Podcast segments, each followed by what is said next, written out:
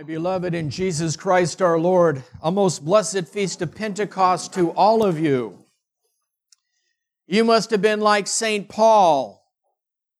At all cost, he needed to get to Jerusalem by the feast of Pentecost, and I see you have done the same yourselves as we gather here together to celebrate this great feast. This past week, I was blessed, Pawnee Kelly and I were blessed to be taken to northwestern Montana, the White Fish Lake area. And on one day, we made an excursion up to uh, Glacier National Park, an absolutely stunning place. It's truly God's country there.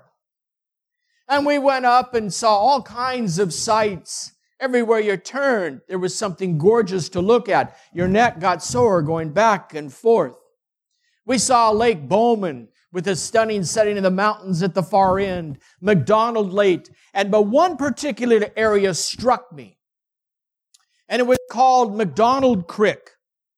And it was a large, it wasn't just a little creek, and it wasn't a great river like the Columbia River, but it was a good sized river, I guess and the water was rushing down and there was these places you could stop and park and take pictures. And of course, people were doing that and we did the same. But one particular area really struck me. The way the water was coming down and folding in between the rocks and opening up and then folding again. I was mesmerized. It made me thirsty. But how much of this abundance of water was just flowing? And everywhere it flowed, life developed. The trees were thick along it. And as I'm looking there, I do the same thing with every time, whether I'm listening to music or whatever, I start thinking about God. And I couldn't be helped to thinking of the contrast between that rich, lush river flowing with the trout in it, I'm sure, and the desert of where I have to go to next week. But I was thinking about the desert, the Sinai desert. Dry, inhospitable. And yet, this is the place where God called his people out of bondage. And because it was dry and there was no water, water, when it was around, became almost sacramental, not in the sacramental way we understand it today, but a means of conveying God's presence, God's power, God's abundance, God's love, His mercy. We see this in the very fact of the name of Moses. Moses means drawn from the water. We see this idea of water, and we use it heavily liturgically in crossing the Red Sea. We hear tell of the uh, Hebrews when they were out in the desert and they were thirsty and they came across a pool that was bitter and not good to drink. And God told Moses to put a piece of wood in the water and it became sweet to drink. We hear of another place. Again, they were out of water. And God had Moses strike the water, or Moses struck the stone and water flowed out. Rich, cool, sweet water. It was not just a symbol of, of physical, uh, we're going to survive, but of, of God's abundance. And this theme of water will be used throughout the Old Testament. Isaiah will speak of uh, God speaking through Isaiah that with joy you will draw the water from the well of salvation. Later on, he says of God that he gives water in the wilderness and makes a river run through the desert so that he can give drink to his chosen people. Not just drink to stay alive, but the drink of God. It became a symbol of his presence.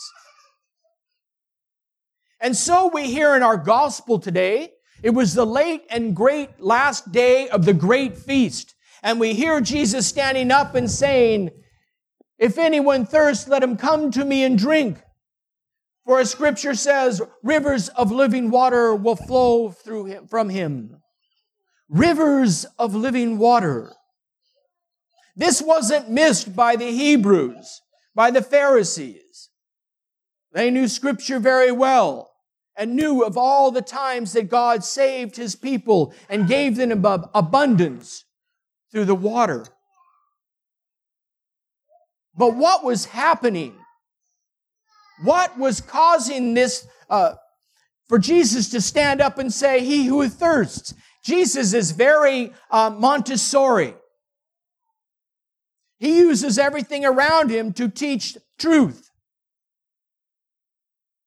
It was the Feast of Tabernacles, a time of remembrance. Uh, it took place in the fall, a harvest festival, but it was a time to remember their sojourning through the wilderness and so they built these structures and they put vines and stuff on the roofs and they would eat in there and they would sleep in there.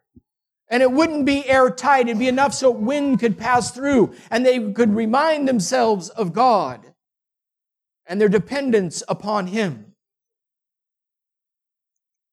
And each day was a liturgical day of this feast.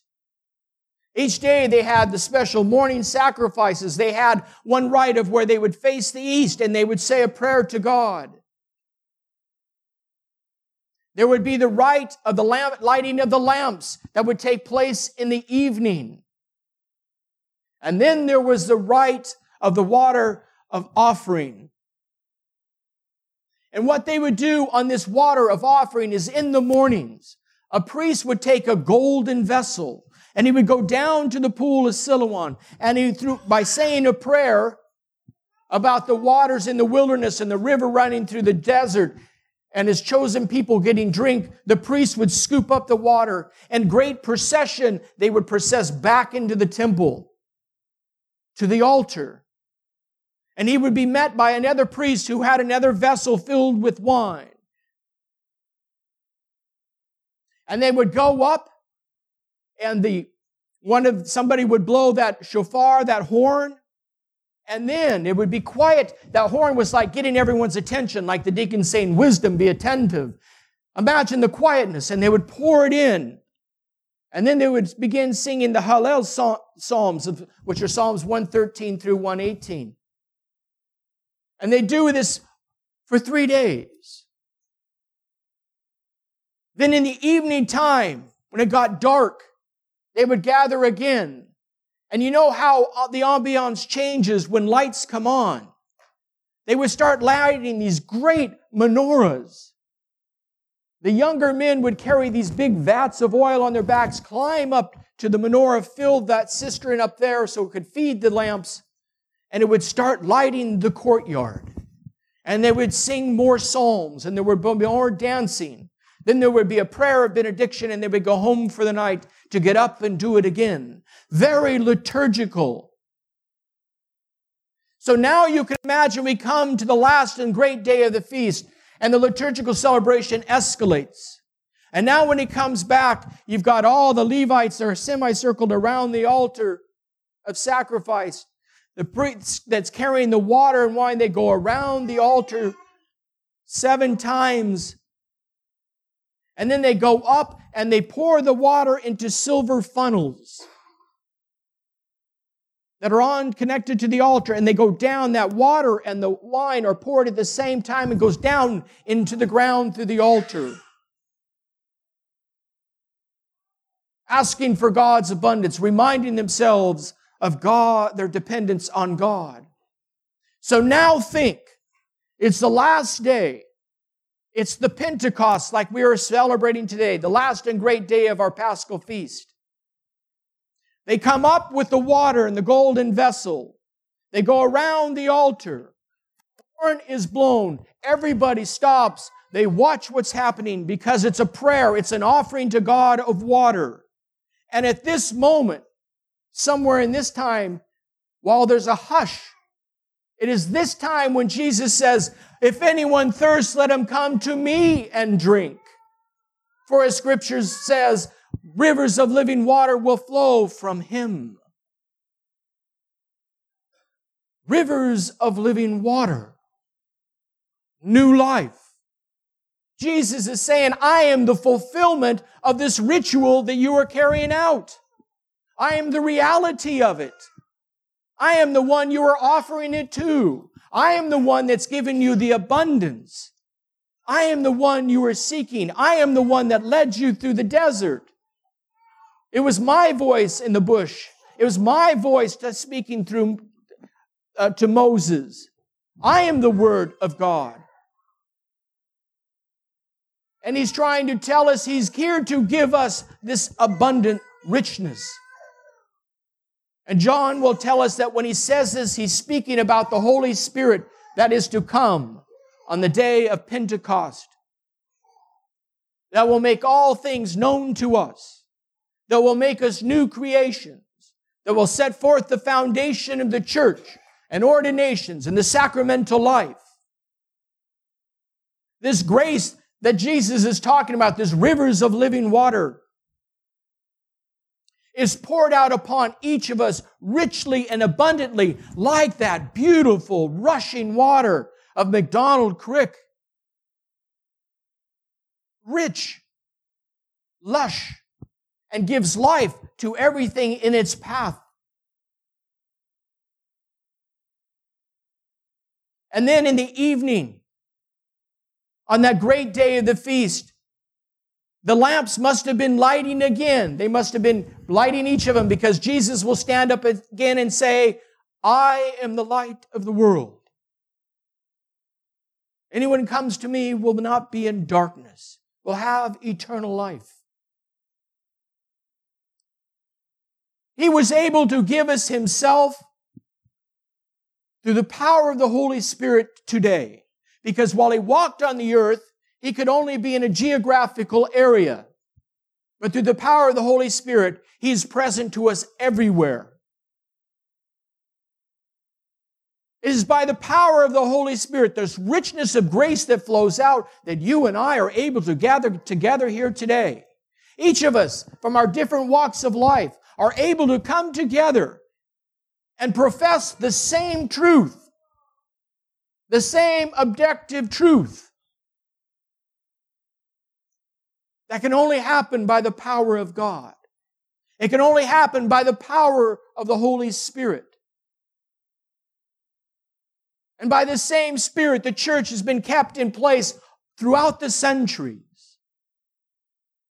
Despite the turmoils, she's still standing and she always will and till Christ comes again. This richness is what God wants to give us. The fullness of Himself he desires to give each and every one of us. Open your hearts to it, and it will be yours. Seek it, and you will find it. Knock, and it'll be given to you and opened.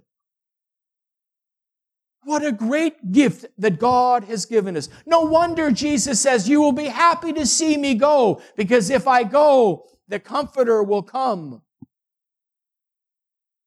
And He's come in abundance and given us richly of the gift of life. Not just the life in this world that we experience now, but a preparation for that great life that is to come. Anyone who comes to me is thirsty, as scripture says, rivers of living water will flow from him. Drink deeply of that sweet water.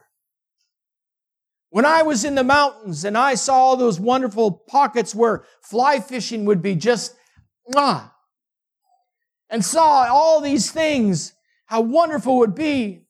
I thought of all of this, it's beautiful, but it's creation. Now it's time to be with the one who gave us creation, the creator, the giver of life. And that's what we do here today.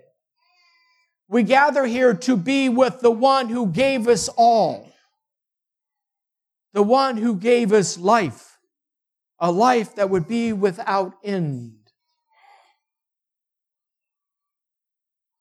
Rivers of living water are flowing this day. My brothers and sisters, drink deeply of it.